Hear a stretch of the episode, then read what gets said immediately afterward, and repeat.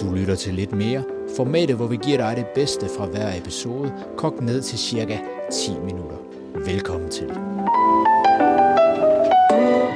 Jeg øh, vil gerne tilbage til balancen, mm. fordi når du har knoklet, man kan sige, lad os lege en leg, at WebAmp lukker i morgen. Mhm. Du har bygget den her organisation fra øh, fars sofa Mhm. til næsten 20 mennesker, store kunder. Balance er ordet. Hvis man så sidder derude og har lidt for meget fart på, og man måske kun har penge i øjnene eller succes i øjnene, men glemmer balancen. Hvordan vil du bygge en organisation i dag for dig selv også, som ligesom i stedet for at bare arbejde frem mod øh, pengene, og så måske det der lange fald, som der også kan være, når man så får sin succes. Hvordan vil du bygge en organisation i dag, som vi varetager din balance? Altså, det kommer an på, igen, spørgsmålet er svært, fordi det kommer an på, om du tager mig, som jeg har det i dag. Fordi hvis du har, har jeg det i dag, så har jeg flere millioner kroner i aktier ved siden af på et holdingselskab, og jeg har, en, altså, jeg har nok penge til at være øh, uden løn i relativt lang tid. Hvilket jo er en kæmpe, kæmpe stor sikkerhed. Ja. Hvilket også betyder, at jeg kan trække stikket. Hvis nu WebM går i konkurs i morgen, så kan jeg trække stikket, trække vejret og virkelig overveje, hvad for en vej jeg gerne vil i livet. Det vil sige, at jeg vil have rigtig, rigtig god tid til at trække vejret og finde ud af, hvad fanden er det rigtige for mig så. Mm.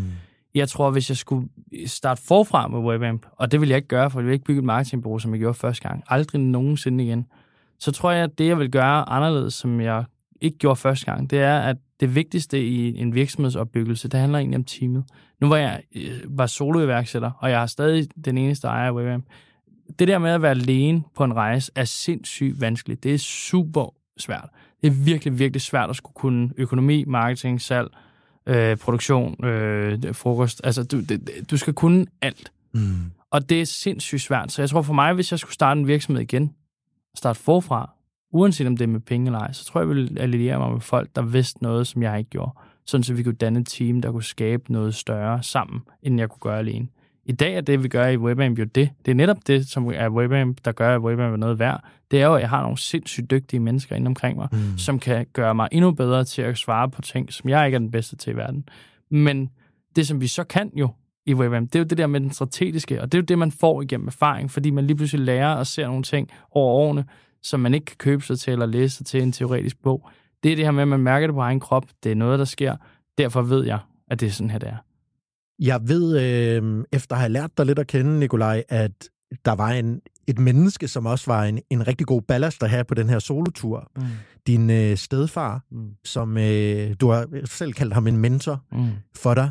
Hvad lærte han dig, eller hvad gav han dig i de her situationer? Nu snakker du om det her. Mm. Vigtigheden af at have en eller anden at spare med.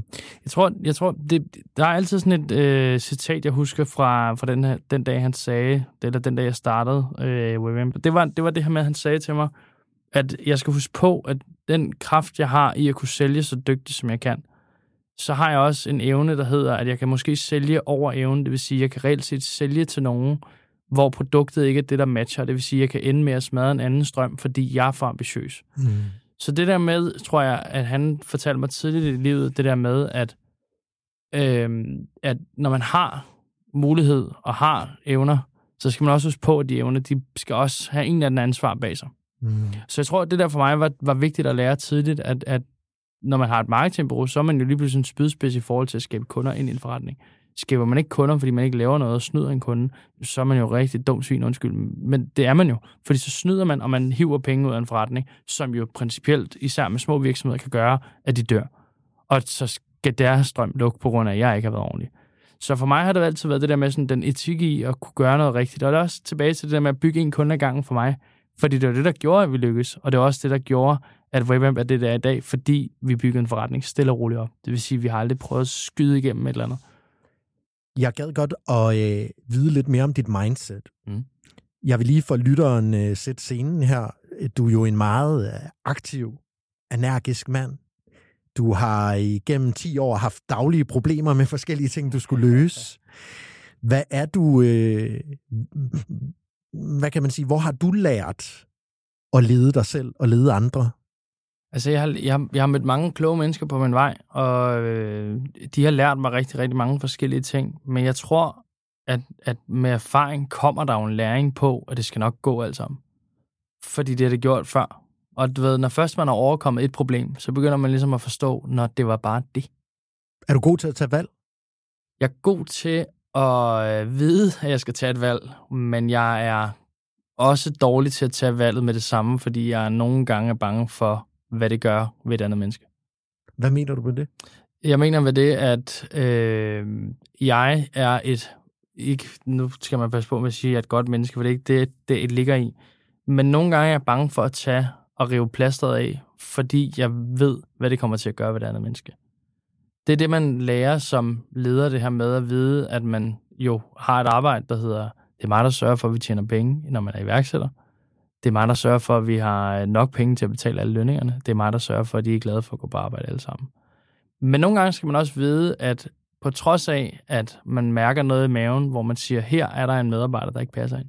Så i stedet for at vente seks måneder, for det har jeg gjort mange gange, så nogle gange skal man tage sig en holdning til noget og sige, hvis ikke det her problem er færdigt og fjernet inden for to måneder, så skal man tage en holdning. Og det er noget, jeg øver mig på hver eneste dag. Og heldigvis er det ikke så tit mere, og ofte mere, jeg skal stå over for den holdning.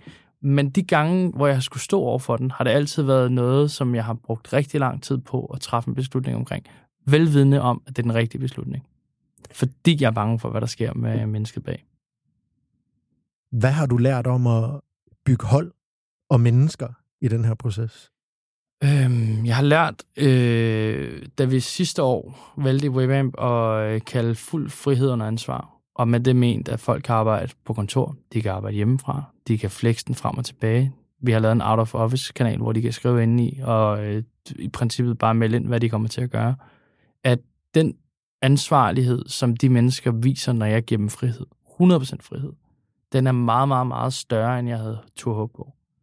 Fordi jeg frygtede, at ved at give dem ansvar og frihed, så vil de reelt set bare lave mindre. De vil være mere, hvad skal man sige, hjemmefra og hygge med benene op og ikke lave en skid. Men alle de frygt, eller alt den frygt, jeg havde ved at, øh, at tro, at nu ved at give den her frihed, begynder jeg at smadre WebAmp indenfra. Det er fuldstændig blevet modbevist, og jeg har bare oplevet, at mennesker er endnu bedre, når de får tillid. Og det er igen, det er så banalt, og jeg har vidst det altid. Men man sidder nogle gange i nogle beslutninger, hvor man sidder og siger, hvorfor helvede gjorde jeg ikke det før? Hvorfor var det under corona, at vi valgte at komme tilbage, fjerne hjemmearbejde, for så at sige, nu tror vi, vi bliver mere effektive? Hvorfor fanden valgte vi at gøre det? Og jeg aner det ikke i dag. Jeg kan ikke forklare dig, hvorfor. Men jeg kan forklare dig nu, at hvis folk ikke fungerer under frihed og ansvar, så de passer det ikke ind i WebAmp, og det ved de også godt. Og det er derfor, det er meget, meget nemmere at lede vores medarbejdere i dag i WebAmp, fordi de kollegaer, jeg har, er fantastisk dygtige til det, de laver. Og de har en 100% forståelse af, hvad frihed og ansvar betyder. Nikolaj Vitrup, du er jo en, også en kompleks mand på den måde, at der er, jeg ser øh, der sidder herover for mig, og øh, det er så mig, der ser dig her, ikke? Det er mine øjne. Men der er jo en, en meget, et, et moralsk menneske, et, et menneske, som gerne vil øh, have, at folk bliver behandlet ordentligt, og så er der samtidig også en benhård forretningsmand, som skal drive en forretning. Mm. Hvordan taler de her to sammen ind i dig? Det meget nemt. Det er jo, altså besøg Alex, som er et af mine store ledelsesforbilleder. Øh, Ferguson fra United, Manchester United. Han, han sagde, en af verdens største trænere nogensinde. Ja, nok fodbold. en af verdens dygtigste ledere. Han sagde, at der er aldrig nogen, der skal være større end holdet. Og men det mener han også. Nogle gange skal man øh, fjerne stjernen og sætte ham på bænken, fordi han ikke er det gode for holdet mere. Og et helt kla- klassisk kerneeksempel, det er, at hvis en koster energi i en forretning, så skal han højst sandsynligt ud, fordi han smadrer teamet. Så du ved, nogle gange bliver du også nødt til at sige, hvad er det, der er det bedste for holdet? Og det er sådan, du ved, min ledestjerne i meget af det, jeg gør, det er, at vi er et team, vi er ikke, et, øh, vi er ikke individer her. Og det er meget, meget vigtigt. Hver eneste uge tænker jeg over det der. Hvordan kan vi gøre, at holdet altid, alle sammen ved, at de gør det bedste for holdet? Hvor bevidst er du om, hvordan du så går ind som leder? Altså nu sagde du Sir Alex Ferguson, som øh, jeg vil også sige, jeg er jo kæmpe Manchester United-fan. Ja, så, så jeg har været på Old Trafford fire gange, og jeg har også set de dokumentarer, hvor han dunker folk i hovedet. Ikke? Den klassiske historie, hvor han bliver så sur nede i Manchester Uniteds mm. omklædningsrum, at han sparker til en øh, fodboldstøvle, som tilfældigvis rammer... Hvem rammer den? Verdensstjerne. David Beckham. Verdens smukkeste fodboldspiller. Lige under øjet. Og verdens mest profilerede fodboldspiller på det tidspunkt. Ja, så der var også noget tem- temperament. Det var nok mere den gamle skole. Du er jo en yngre fyr. Jamen, jeg tror også, temperament er jo, er jo i bund og grund også fair nok. Udfordringen er med Sir Alex, det er, at han, han yder jo fysisk skade på et andet menneske. Mm. Det er aldrig nogensinde okay. Man kan sige, verbalt, når du sidder i en situation som det der, der er det jo voksne mennesker, der pisser noget væk. Og du ved, så er det fandme også svært, og det kender du selv, hvis du er fodboldfan og sidder som tilskuer. Hvis der er en attitude på et fodboldhold, som er fuldstændig fraværende. Det samme, hvis du går ind i en virksomhed. Hvis det er fuldstændig fraværende, og folk de pisser på det, som vi prøver at bygge, visionen, tankerne, energien, alt drømmen for alle. Hvis folk kommer ind og pisser på det, så er det sagt mig også svært ikke at blive rasende sur på mennesker. Og igen, fysisk vold er ikke den løsning på det der. Men igen, der er du tilbage til det der med, hvis der er et menneske, der er sådan og agerer sådan i en kultur, som du skaber sammen med et team, så er mennesket eller vedkommende højst sandsynligt ikke det rigtige, det rigtige match. Og Beckham blev også solgt til Real Madrid lige efter. Fordi han var ikke god for den kultur, selvom han var verdens bedste fodboldspiller der. Så det vi kan lære af dig og Sir Alex Ferguson, det er, at øh, hvis man ser forskellige former for nykker, eller nogen, der begynder at påvirke det sociale for meget, så inden det går galt, eller inden det destabiliserer hele holdet, så bliver man nødt til at rykke på det. I skal man i hvert fald gøre opmærksom på, at alle mennesker i en virksomhed har et, et, et ansvar over for holdet. Mm. Og, og du ved, hvis det ansvar, det svigter, så er det jo forkert. Altså hvis ikke man accepterer det ansvar, man har i en virksomhed, også som at komme ind med god energi, komme ind glad, ikke ja. sige, at kunderne er lort. Altså du ved, alle de der små ting, som vi alle sammen gør, som jeg også kommer til en gang imellem, men det der med, altså vi sad på et, på et, på et, på et månedsmøde, for jeg kan ikke engang huske, hvor lang tid siden det er, men der sad vi og snakkede om, mig og Frederik, som er produktionschef i WebM, at Nikolaj, han sagde til mig, Nikolaj, jeg har lagt mærke til, at du siger, en specifik kunde er fucking nederen. Den energi smitter ud igennem hele organisationen. Så der var det pludselig mig, der var dårlig for kulturen. Og i og med, at han sagde det, så igen skal mit ansvar for virksomheden jo også være stort nok til at vide, hey, det er mig, der laver noget dumt nu. Så jeg skal være større end det der, jeg gør.